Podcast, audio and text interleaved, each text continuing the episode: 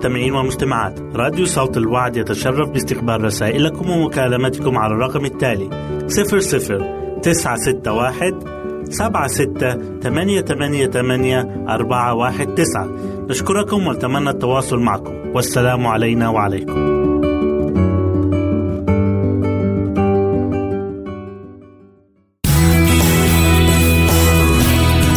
يمكنك استماع وتحميل برامجنا من موقعنا على الإنترنت www.awr.org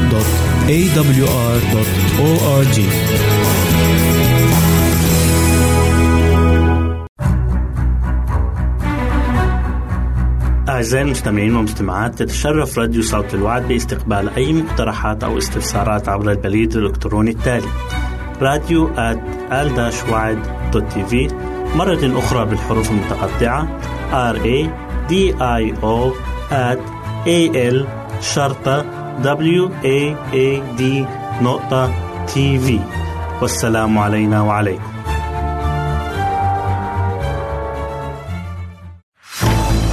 أعزائي المستمعين والمستمعات راديو صوت الوعد لا يكتفي بخدمتكم عبر الموجات الصوتية فقط بل وإنه يطرح لكم موقعا إلكترونيا يمكنكم من خلاله مشاهدة أجمل البرامج الدينية الثقافية الاجتماعية وغيرها من المواضيع الشيقة.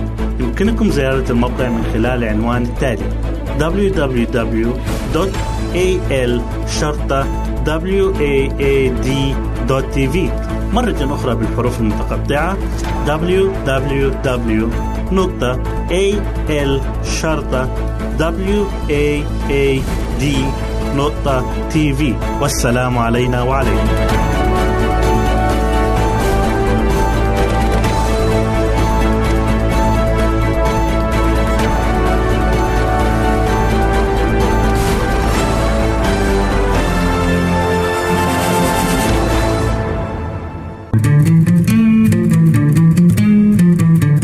أنتم تستمعون إلى إذاعة صوت الوعي.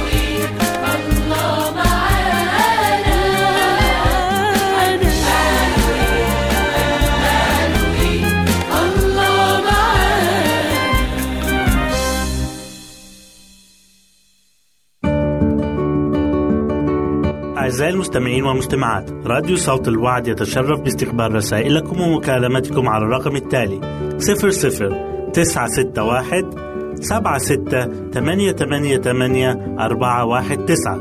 نشكركم ونتمنى التواصل معكم. والسلام علينا وعليكم.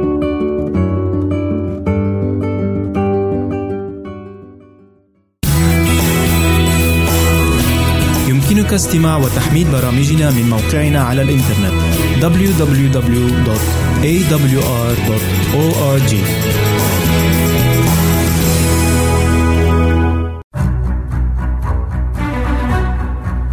أعزائي المستمعين والمستمعات تتشرف راديو صوت الوعد باستقبال أي مقترحات أو استفسارات عبر البريد الإلكتروني التالي راديو في مرة أخرى بالحروف المتقطعة R A D I O at A L شرطة W A A D نقطة تي في والسلام علينا وعليكم.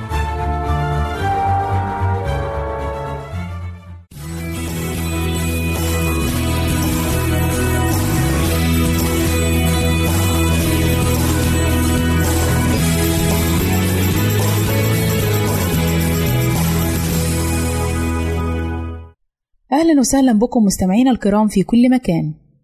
يسعدني أن أقدم لكم برنامج من هنا وهناك والذي يتضمن الفقرات التالية الطبيعة والحفاظ عليها هل تعلم؟ الطبيعة وتأثيرها على نفسية الإنسان.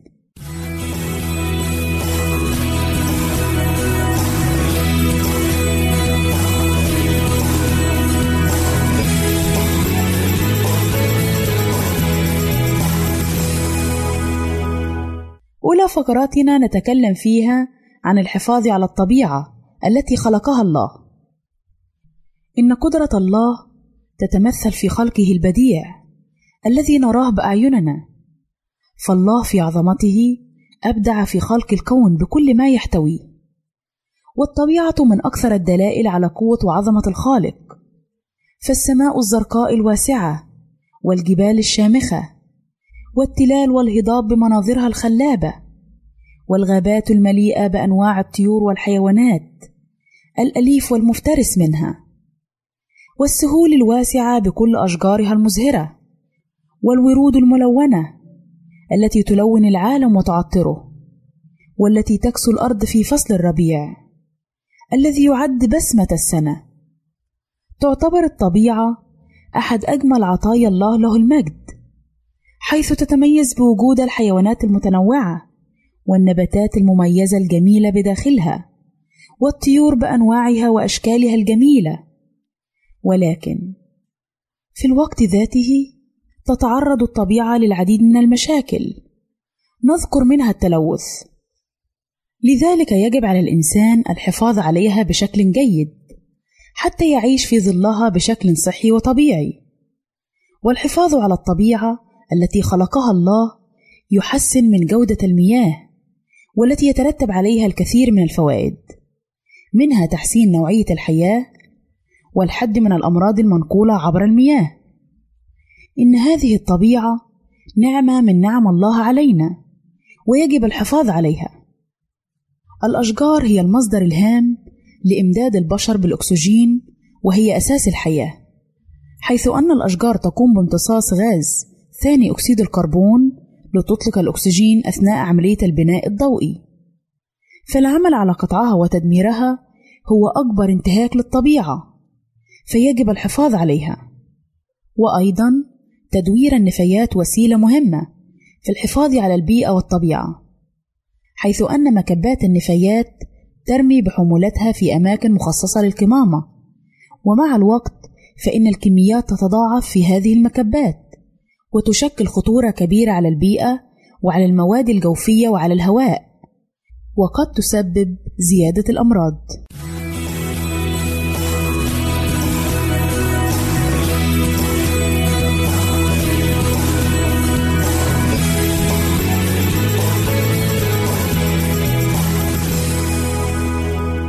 أهلا وسهلا بكم مجددا أعزائي المستمعين.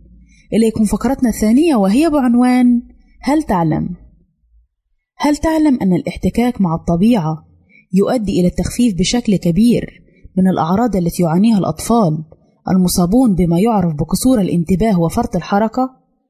إذ يوفر لهم هذا التفاعل تأثيرا مهدئا ويساعدهم على التركيز. هل تعلم أن الطبيعة تخفف الشعور بالقلق والإرهاق الذهني واستعادة القدرة على الانتباه والتركيز؟ هل تعلم أن الطبيعة تساعد الإنسان على إحساسه بالحيوية والسعادة والرضا عن الحياة؟ هل تعلم أن الطبيعة ليست مجرد شيء لطيف بالنسبة لنا رغم أن لها قيمة هائلة في حد ذاتها؟ وإنما هي في الأساس مهمة لصحتنا ورفاهيتنا وسعادتنا. هل تعلم أن اللجوء للطبيعة والتأمل فيها يساعد على تعزيز صحة ووظيفة الدماغ بشكل كبير؟ وأخيرا، هل تعلم أن علاقة الإنسان بالطبيعة كعلاقة الأم بطفلها في العطاء اللامحدود الذي لا يتوقف؟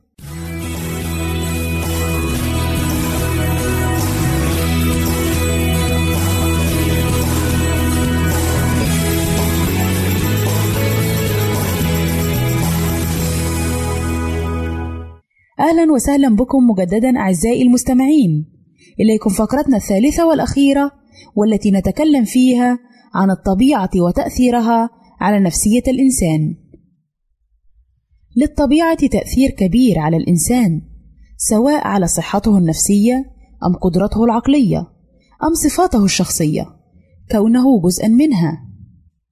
فالتعرض المباشر للبيئة الطبيعية يمنح الإنسان الاتزان النفسي وراحة الدماغ وأيضا كافة أعضاء الجسم إن الحياة في بيئة طبيعية تعطي مزيدا من الراحة النفسية للرجال وتحسن أداء الدماغ ونوعية النوم لدى كبار السن من الجنسين. والقرب من الطبيعة مثل الحدائق والشواطئ الرملية وموج البحر يحسن من أداء الدماغ مما ينعكس إيجابيا على الراحة ونوعية النوم حيث وجد الباحثون صلة إيجابية بين النوم والراحة النفسية والتعرض لعناصر الراحة التي تمنحها البيئة الطبيعية، ويزداد تأثير هذه العناصر على الرجال خصوصًا، وعلى الجنسين في عمر الستين عامًا أو أكثر. وتعتبر الطبيعة امتداد لوجود الإنسان واستقراره على الصعيد البيولوجي والروحي. وعلى سبيل المثال، عندما يستلقى المرء على عشب أخضر أو يجلس على صخرة بين الجبال الخضراء ونسيم الهواء العليل يلفح وجهه والعصافير تغرد من حوله هل يمكن لأحد تجاهل هذا الشعور الجيد الناجم عن تواصله مع الطبيعة من حوله؟ إن مثل هذه اللحظات تمنح الإنسان الشعور بالاستقرار والهدوء وتعالج حالات القلق والأرق وغيرها مما يتعامل في النفس ومع الله المبدع الكون وخالقه مباشرة. إلى هنا نأتي أعزائي إلى نهاية برنامجنا من هنا وهناك. نسعد بتلقي آرائكم ومقترحاتكم وتعليقاتكم، وإلى لقاء آخر على أمل أن نلتقي بكم. تقبلوا مني ومن أسرة البرنامج أرق وأطيب تحية، وسلام الله معكم.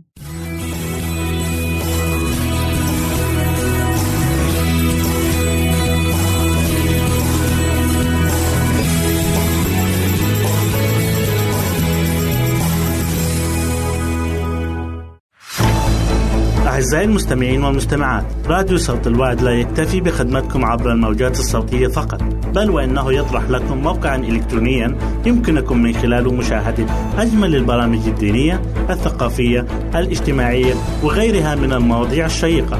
يمكنكم زيارة الموقع من خلال العنوان التالي www.al-waad.tv مرة أخرى بالحروف المتقطعة www.al-waad.tv والسلام علينا وعليكم.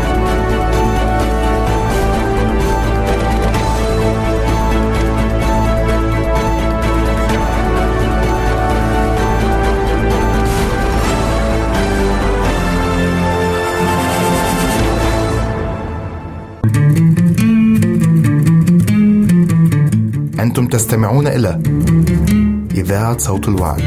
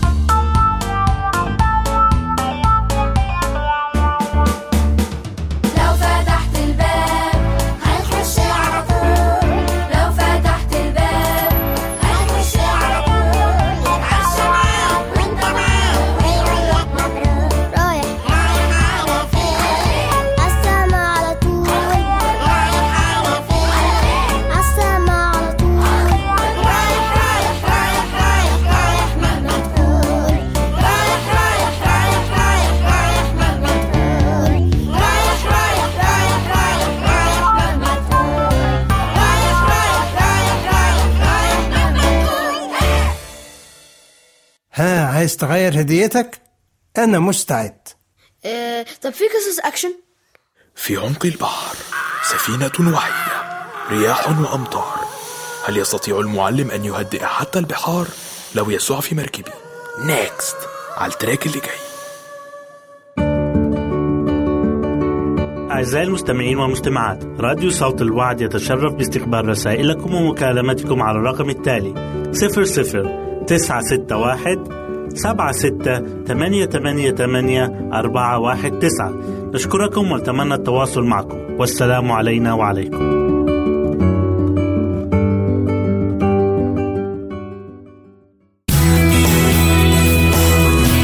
يمكنك استماع وتحميل برامجنا من موقعنا على الإنترنت. www.awr.org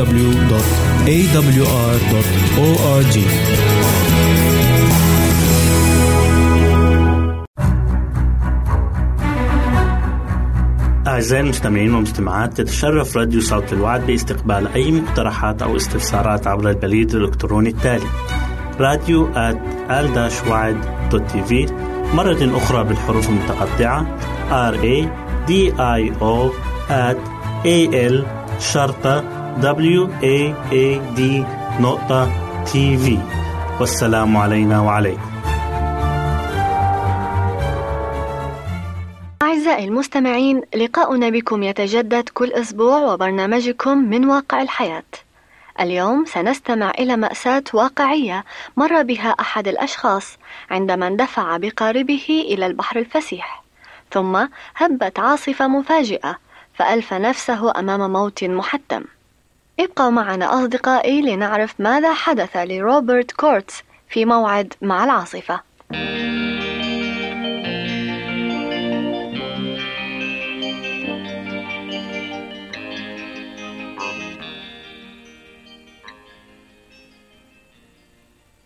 في صباح أحد الأيام بدأ روبرت أو بو كورتس يومه كما يبدأ أي يوم آخر من أيام العمل. إنه يمتهن صيد المحار في ولاية مين. استيقظ بعيد السابعة حضر كوبا من الشاي وأصغى إلى النشرة الجوية عن مياه الخليج. لم يكن في النشرة أمر غير عادي.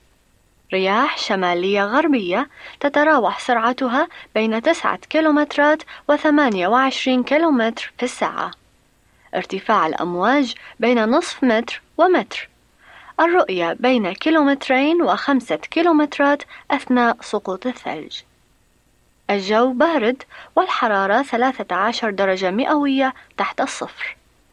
الباحثون عن المحار شتاء في مين عليهم أن يتوقعوا جوا باردا. بو شاب أعزب في الخامسة والعشرين من عمره. محبوب نشيط ذو لحية شقراء وعينين خضراوين متقدتين. غادر منزله قرابة التاسعة صباحا جارا على قاطرة قربه دريفتي اثنين. البالغ طوله خمسة أمتار. والمصنوع من مادة الزجاج المعزول الفايبر جلاس وإذ أنزله في الميناء وأطلق محركه البالغ قوته أربعين حصانا رأى من خلال الثلج الخفيف المنارة التي تبعد كيلومترين. كان بو متجها نحو جزيرة تبعد 20 كيلومتر إلى الشرق من منتصف الخليج. إنه إبحار خطر على قارب مكشوف في منتصف الشتاء. إذ أن أمواجا كبيرة تتدفق من المحيط وتتصادم مع تيارات غير منتظرة ورياح عاصفة تهب من التلال المجاورة. بو لم يكن قلقا فقد بدأ صيد المحار حين كان في الرابعة من عمره وعبر الخليج مئات المرات. وحين أرسى قاربه في الميناء فكر في خطيبته وتملكه شعور بالخير. كان مسرورا بيوم آخر للعمل يوم آخر يقربه من عائلة تخصه. بدأت الأحوال الجوية تأخذ منحا منذرا بالسوء وبدأ دريفتي اثنين يواجه دخان البحر وهو ضباب يرتفع عند تحرك الهواء البارد فوق المياه الأشد حرارة. الرؤية هبطت إلى قرابة الصفر وكان على بو أن يستعمل بوصلته للاحتفاظ باتجاهه شرقا. ثم لاحظ تغيرا فجائيا في حال البحر مما زعزع قوة أعصابه وحتى مجرى تفكيره. بعد هنيهة هبت عاصفة قوية مغشاة بدخان البحر. قدر بو أنه كان على بعد ستة كيلومترات ونصف عن الشاطئ. عندما بدأت تتدفق إلى قاربه أمواج تراوح علوها بين مترين ونصف إلى ثلاثة أمتار ونصف. وفصل بين الواحدة والأخرى وقت راوح بين عشر ثوان وخمسة عشر ثانية. أما الريح فكانت قوية جدا. تراوحت سرعتها بين 65 و 83 كيلومتر في الساعة. لا مجال للرجوع. وإذا ما حاول بو أن يستدير بقاربه فسينقلب. قال في نفسه كل ما أستطيع أن أفعله هو توجيه مقدم القارب نحو الأمواج ومتابعة الإبحار. فإذا كنت محظوظا بلغت الجزيرة. وهو قدر أن تكون الجزيرة على بعد 13 كيلومتر شرقا. وإذ راح يكافح لحفظ القارب مبحرا خطفت موجة البوصلة الثمينة من يده. ولما لم تعد لديه وسيلة لتوجيه قاربه أصبح في حال يأس. وضل القارب طريقه في الخضم الفسيح. حيث لا حظ غالبا في البقاء على قيد الحياة. مع كل موجة عالية كان بو يعطي قاربه دفعا وينطلق بسرعة تحت رشاش الثلج المتساقط. وامتلأ القارب الصغير ماء فأخذ بو يرمي في الماء بهوس ما عليه من أشياء وسائد وحزام تزلج على الماء وأحواض المحار الخشبية. أدرك أنه لن يتمكن من متابعة الإبحار ما دام جزء من القارب مغمورا بالماء. فطفق وهو شديد الاحتياج ينزح الماء بقارورة مكسورة. وأخذ الثلج يتراكم على القارب. حتى بو نفسه بات مغطى بقشرة رقيقة منه. توقع أن ينقلب القارب في أي ثانية ويغرق في الخليج الجليدي. فقال في نفسه إنه موت سريع على الأقل. ساعة أغطس في الماء سأصاب رأسا بصدمة. وتلك هي النهاية. إن رجلا غارقا في مياه تبلغ حرارتها درجة مئوية واحدة ينقضي أجله في دقائق. كان بو سليل عائلة عريقة جريئة من صيادي المحار. لذلك رأى أنه إذا ما كان يسير نحو الموت فلن يكون ذلك من دون مقاومة. ومن خلال الثلج المتساقط ودخان البحر رأى شبحا أسود. وإذا ازداد دنوا تبين له أنه عوامة لإرشاد السفن. إنها العوامة الرقم اثنين التي ترتفع ثلاثة أمتار ونصف عن سطح الماء. لقد كان هذا الهيكل الحديدي الصغير هو كل ما يقف بين بو والبحر الفسيح وربما بينه وبين الموت المحتم. قال بو في نفسه يا إلهي إن لي حظا في النجاة. وإذا بموجة تقذف القارب نحو العوامة. فأمسك بو الركائز الحديدية ووضع قدما على العوامة وأخرى على القارب. وجاءت موجة ثانية سحبت دريفتي اثنين من تحته. أحكم تمسكه بالعوامة وظل يكافح وهو متدل حتى صعد إلى ظهرها. جرفت العاصفة القارب ومعه ذهبت المؤن التي كانت ستساعد بو على البقاء حيا. طعام وثياب إضافية وعلبة غاز للتدفئة ولإعطاء إشارات نارية. أخذ بو يرتجف من البرد القارس كان يرتدي قميصا من جلد الغزال خاطته له خطيبته إضافة إلى ثياب العمل العادية بما فيها حذاء أسود وثياب داخلية عازلة. كانت ثيابه مبللة وفي بعض الأماكن مجلدة على جسمه. بعد دقائق حرك بو رأسه مصغيا فسمع على مقربة منه صوت محرك. وخلال الثلج رأى قاربا أتكن يتجه نحو الشاطئ لوح بيديه وصرخ لكن القارب مر به. وبسبب العاصفة لم يره أحد ولم يسمعه. تساءل بو ترى كم سيمضي من الوقت قبل أن يعرف أحد ما أنني في ضيق؟ وكان وعد شريكه والتر أن يزوره بعد الظهر فهما يعملان معا في صيد المحار منذ خمس سنوات. لكن والتر بقي يوم ذاك في منزله لإصلاح بعض الأنابيب المتجلدة. وكان بو يعلم أن والتر قد ينتظره حتى المساء قبل أن يتصل بخفر السواحل. وإذ جنحت العوامة غاطسة في الماء رفس بو الثلج عن طبقتها السفلى بغية إيجاد موطئ أفضل لقدميه وأخذ يبحث عن ملاذ. صعد بو إلى حجرات صغيرة على ارتفاع مترين ووضع ركبتاه تحت ذقنه ضاغطا بدنه ليتمكن من المرور عبر فسحات معدنية بعلو 75 سنتيمتر وعرض متر. بعد مرور ساعة بدأ يرتجف عاجزا عن ضبط نفسه قدماه ويداه فقدت كل حس. العوامة تتأرجح بقوة وتميل إلى الأمام جاعلة وجهه على بعد سنتيمترات قليلة عن سطح الماء. كان محشورا بإحكام بحيث أيقن أنه يستطيع البقاء في مكانه. ولكن ما نفع ذلك إذ لم يكن قادرا على اجتناب التجمد.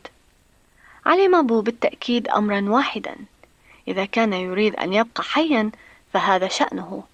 عليه وحده أن يجد القوة والإرادة. بهذا التفكير حول كل انتباهه إلى أمر معجل وهو كيف يتخلص من البرد القارس؟ فكر واللاعة الجديدة إنه اشتراها في اليوم الفائت. جربها عدة مرات وأخيرا أضاءت. ولكن ماذا يحرق؟ ربما أحرق قطعا من حذائه. خلع حذاءه الأيسر وفتقه بأسنانه.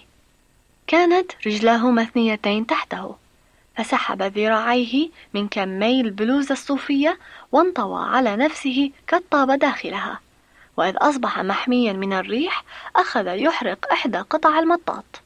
الدخان كان فاسدا لكن الحرارة انبعثت من موقده المؤقت وتعين عليه أن يمد رأسه إلى الخارج كما تفعل السلحفاة بغية تنشق الهواء النقي.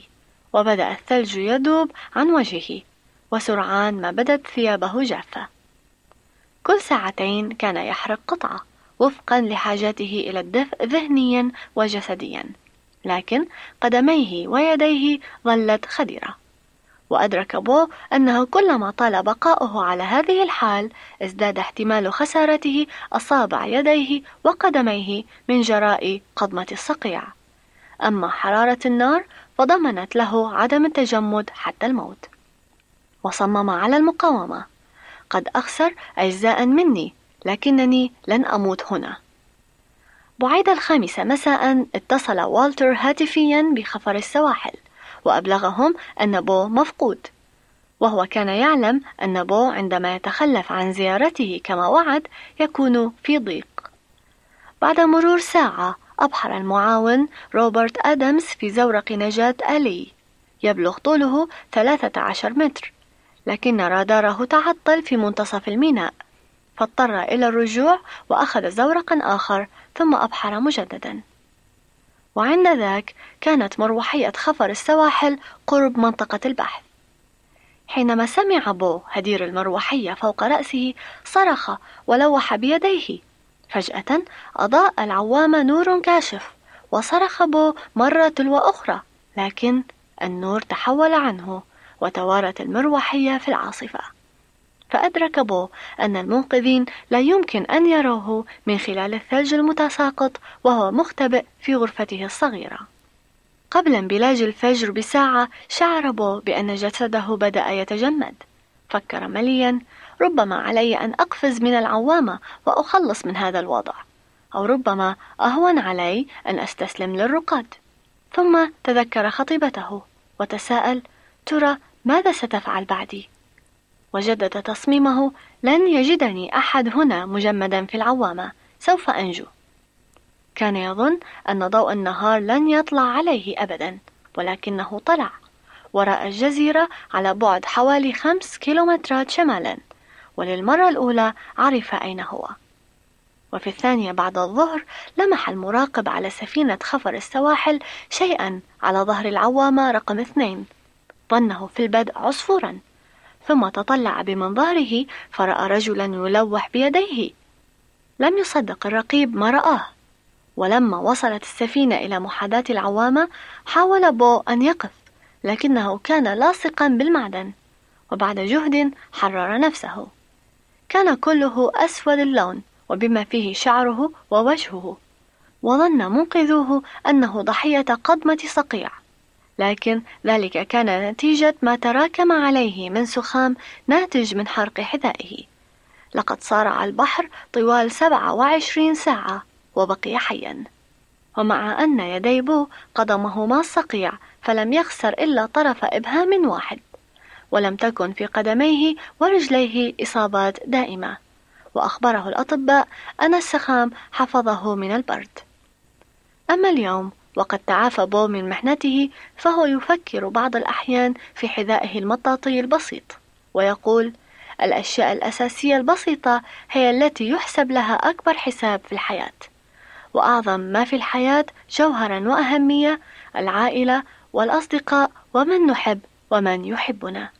إن الإيمان والعزم إضافة إلى التفكير في من يحب هي التي حفظت بو حيا خلال تلك الليلة الطويلة على العوامة.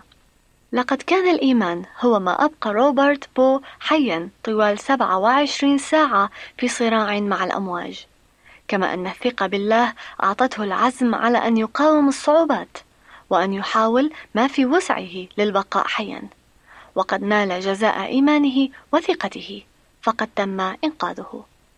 عندما نفقد ثقتنا بأهل الأرض فدعونا لا ننسى أن رب السماء والأرض دائما موجود ولا ينسانا. فهل من لغة تعبر عن محبته وعنايته وجوده دائما معنا؟ أرق وأقوى من قوله في أشعياء الإصحاح التاسع والأربعين والعدد الخامس عشر هل تنسى المرأة رضيعها فلا ترحم ابن بطنها؟ حتى هؤلاء ينسينا وأنا لا أنساك. لكم من رغدة سليم أحلى تحية. وحتى نلتقي في الأسبوع القادم وحلقة جديدة من برنامجكم من واقع الحياة. نتمنى لكم بركة القدير على جميعكم. أعزائي المستمعين والمستمعات راديو صوت الوعد لا يكتفي بخدمتكم عبر الموجات الصوتية فقط بل وإنه يطرح لكم موقعا إلكترونيا يمكنكم من خلاله مشاهدة أجمل البرامج الدينية الثقافية الاجتماعية وغيرها من المواضيع الشيقة. يمكنكم زيارة الموقع من خلال العنوان التالي www.al-waad.tv مرة أخرى بالحروف المتقطعة www.al-waad.tv والسلام علينا وعليكم.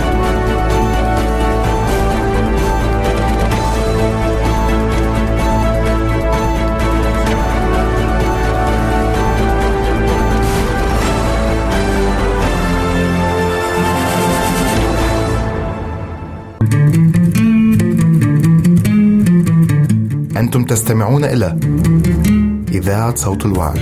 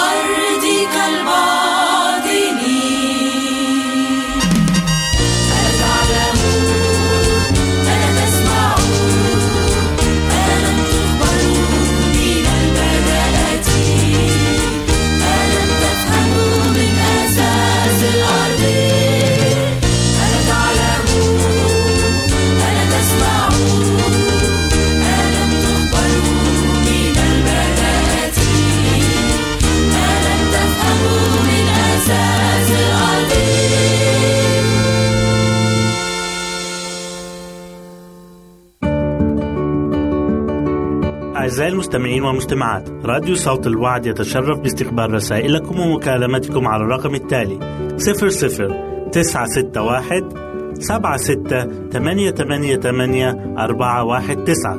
نشكركم ونتمنى التواصل معكم. والسلام علينا وعليكم.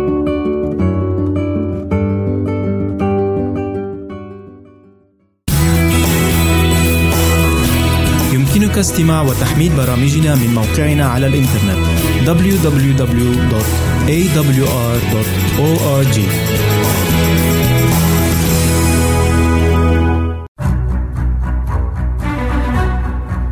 أعزائي المستمعين والمستمعات تتشرف راديو صوت الوعد باستقبال أي مقترحات أو استفسارات عبر البريد الإلكتروني التالي راديو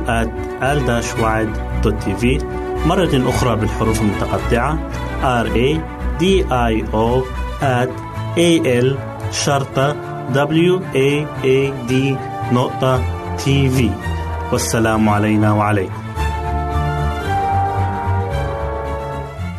إنها الشمس التي تشع وتبرق من خلال قطرات المياه لتكون قوس القزح الجميل الخلاب الذي يظهر في السماء.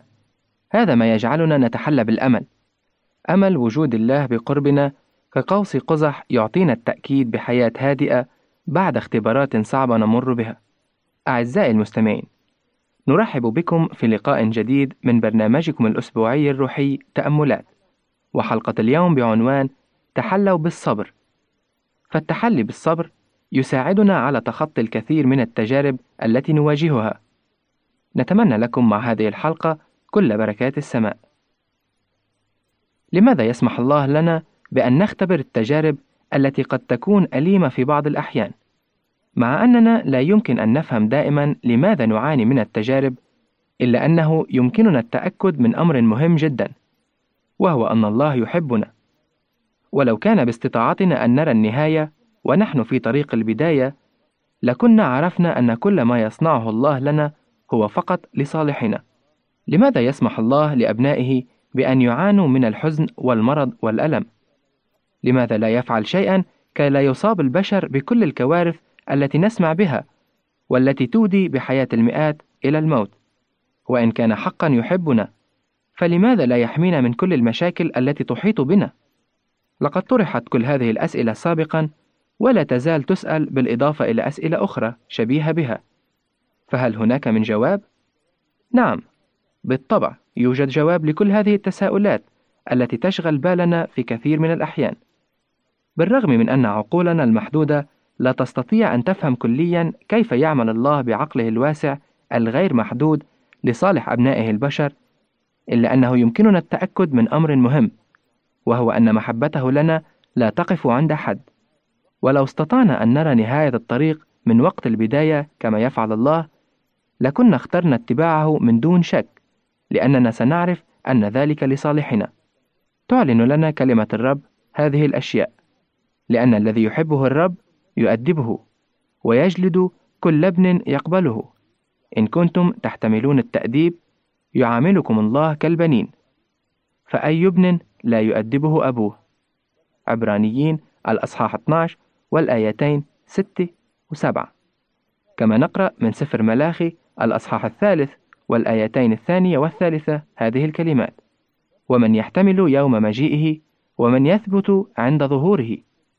لأنه مثل نار الممحص ومثل أشنان القصار فيجلس ممحصا ومنقيا للفضة فينقي بني لاوي ويصفيهم كالذهب والفضة ليكونوا مقربين للرب تقدم بالبر وهل نقول متسائلين لا أستطيع فهم ما يحدث؟ ربما لا في هذا الوقت الحاضر لكن لو وثقنا أعزائي المستمعين بالله الكلي القدرة اللامحدود بقوته وعظمته ورحمته على بني البشر فسوف تتوضح الأمور لنا في يوم من الأيام. وهذا نراه في كلمات السيدة ألين هوايت وفي كتابها طريق الحياة. فهي تقول هناك بعض الأسرار التي لا يصل الإنسان إلى سبر غورها ولكن عدم استطاعتنا أن ندرك أعمال العناية الإلهية ليس مما يدعو إلى عدم الإيمان بها. فنحن محاطون في عالم الطبيعة بأسرار لا يمكن الوصول إلى فهمها فلم يستطع فطاح للعلماء والفلاسفة أن يفهموا كنه الحياة الظاهرة في أبسط مخلوقات الله وإننا حيثما نلتفت نجد أسرارا لن ندركها فهل نستغرب إذن وجود أسرار في العالم الروحي يعسر علينا فهمها؟ والصعوبة ليست في الحقائق نفسها بل في ضعف العقل البشري وقصره نحن نعيش في عالم مليء بالخطية التي تجلب نتائجها البشعة على البشر كالجرائم والمرض وأخيرا وليس اخرا الموت. فيقول الرسول بولس في رسالته إلى أهل روميا الإصحاح السادس والآية 23 لأن أجرة الخطية هي موت. نجد الحزن والأسى والألم أينما ذهبنا في هذا العالم. فلقد تحطمت الكثير من القلوب وانسحقت أنفس العديدين عندما أصاب الموت فردا مقربا منهم. كما فاضت دموع الحزن جارية على خدود اليتامى وحملت قلوب عديدة حمل الأسى الذي لا يعبر عنه بكلمات وبكل صمت أبقوه داخلهم من دون إعلام أحد.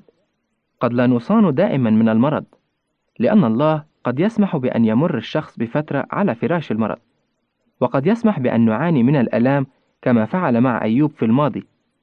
إلا أنه لن يتركنا لوحدنا في أي من هذه الحالات فهو قد وعد أن يكون إلى جانبنا دائما. إن اختبارات كهذه قد تشدنا أكثر وأكثر إلى الله تبارك اسمه. إنها الشمس التي تشع وتبرق من خلال قطرات المياه لتكون قوس القزح الجميل الخلاب الذي يظهر في السماء. هذا ما يجعلنا نتحلى بالأمل.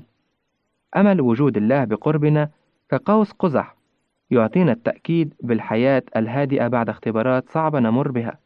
ففي وقت المرض كما في وقت الصحة الكاملة يبقى الله كما هو إله المحبة.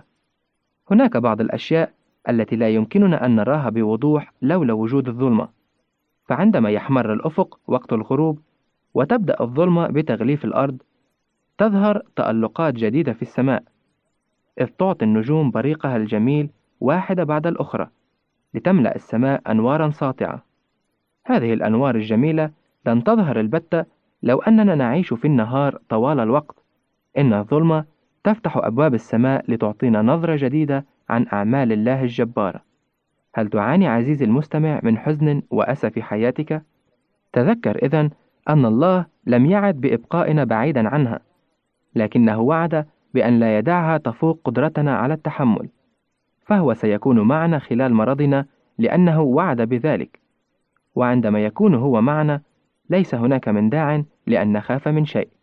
يكفي لنا أن نعرف بأن هناك يدا محبة تقود كل أعمالنا وبأن هذه اليد ستكون معنا إلى نهاية الطريق.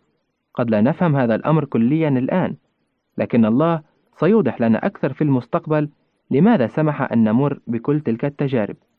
في النهاية لنا تأكيد مهم. وهو أننا معه نكون بمأمن من كل شر. فدعونا نضع كل ثقتنا به. كنتم أعزائي المستمعين مع حلقة أخرى من برنامج تأملات. فآمل أن يكون موضوع اليوم قد نال إعجابكم. كان برفقتكم في هذا اللقاء هاني غانم. وإلى لقائنا القادم أطلب من الله العلي أن يقوينا ويساعدنا لنثق به كي تكون كل التجارب التي نمر بها مجرد اختبارات عابرة.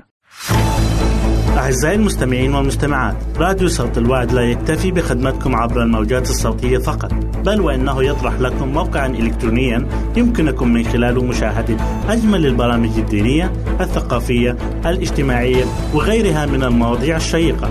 يمكنكم زيارة الموقع من خلال العنوان التالي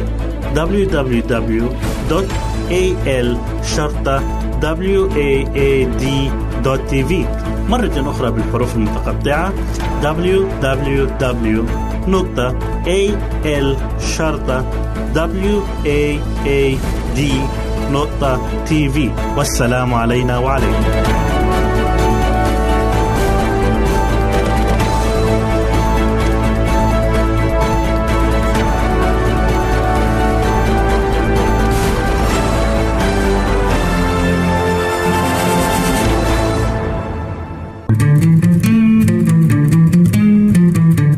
أنتم تستمعون إلى إذاعة صوت الوعد.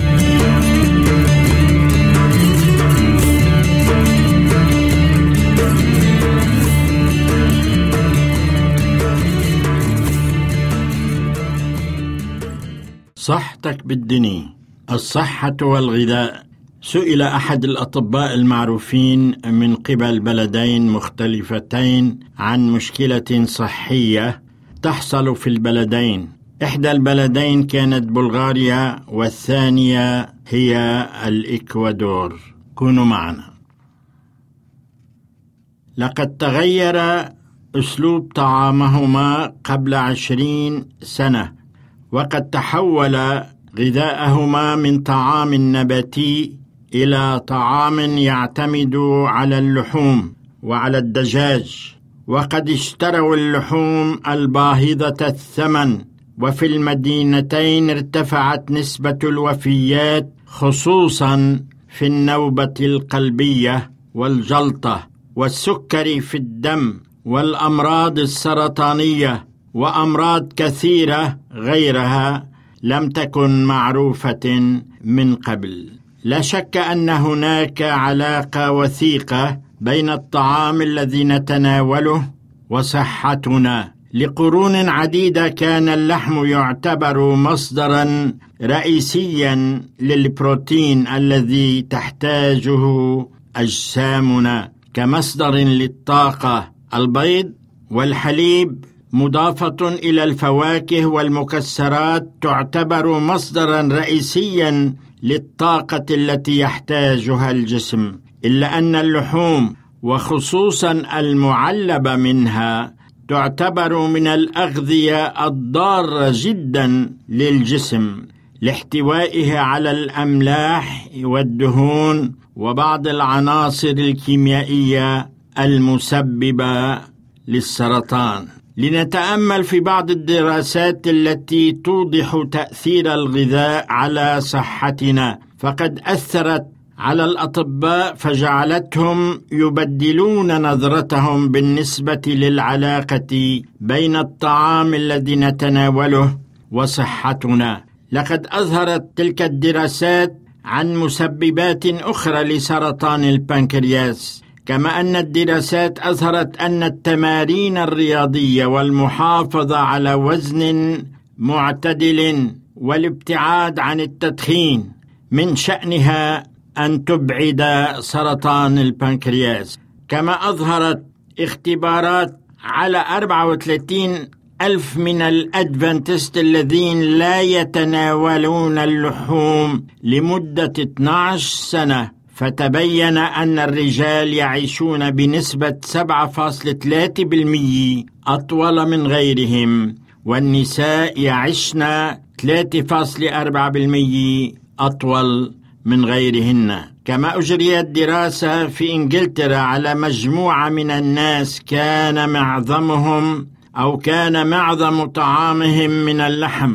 ومجموعة أخرى ممن لا يأكلون اللحم إلا نادرا.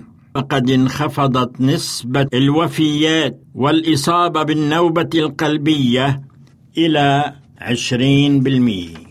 لقد تبين بوضوح أن أسلوب الغذاء النباتي هو صحي ونافع أكثر بكثير من الأسلوب الغذائي الذي يعتمد على اللحوم. عندما خلق الله الإنسان كان طعامه الأول نباتيا مستندا على البقول والحبوب والفواكه ونرى اليوم الصحف والإعلام في الولايات المتحدة تشير إلى أهمية الغذاء البعيد عن اللحوم فهو نافع للصحة ويبعد شبح السرطان. قد تجد نفسك بوضع حرج وأن عليك أن تتحول من برنامج غذائي كان يعتمد على اللحم في الماضي. أما الآن فقد أصبح غذاؤك نباتيا وعائلتك تجد اللحم لذيذا. كيف تستطيع أن تحول هذا الأسلوب الغذائي الذي كنت تتبعه لسنين؟ الأسلوب ابدأ تدريجيا وببطء. فمثلا لا طعام مع اللحم يوم الاثنين. وعندما تحتاج أو عندما تعتاد أكثر على الطعام النباتي أضف يوما آخر. حاول أن تجد أصدقاء أو أقارب يرشدوك إلى الطبخ بدون لحم وستجد مع عائلتك لذة في طعام نباتي بدون لحوم. وبعض الأطعمة بديلة عن اللحم هي لذيذة وصحية أيضا. بعض الحبوب كالحمص والعدس والفول هي بدائل نافعة ولذيذة أيضا. الفواكه المختلفة هي غنية بالبروتين ولذيذة أيضا. لا شك أن الابتعاد عن اللحوم هو أمر نافع لك ولعائلتك. لا تنسى أن الإنسان هو ما يأكل. كان معكم شحاد الحلبي. أعزائي المستمعين والمستمعات راديو صوت الوعد لا يكتفي بخدمتكم عبر الموجات الصوتية فقط بل وإنه يطرح لكم موقعا إلكترونيا يمكنكم من خلاله مشاهدة أجمل البرامج الدينية الثقافية الاجتماعية وغيرها من المواضيع الشيقة. يمكنكم زيارة الموقع من خلال العنوان التالي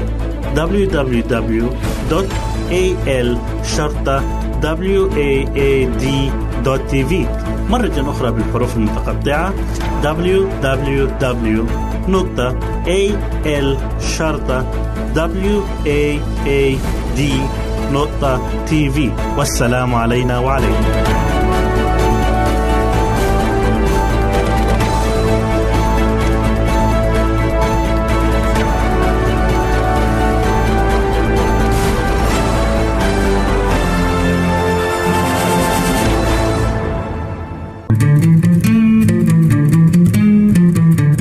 أنتم تستمعون إلى إذاعة صوت الوعد.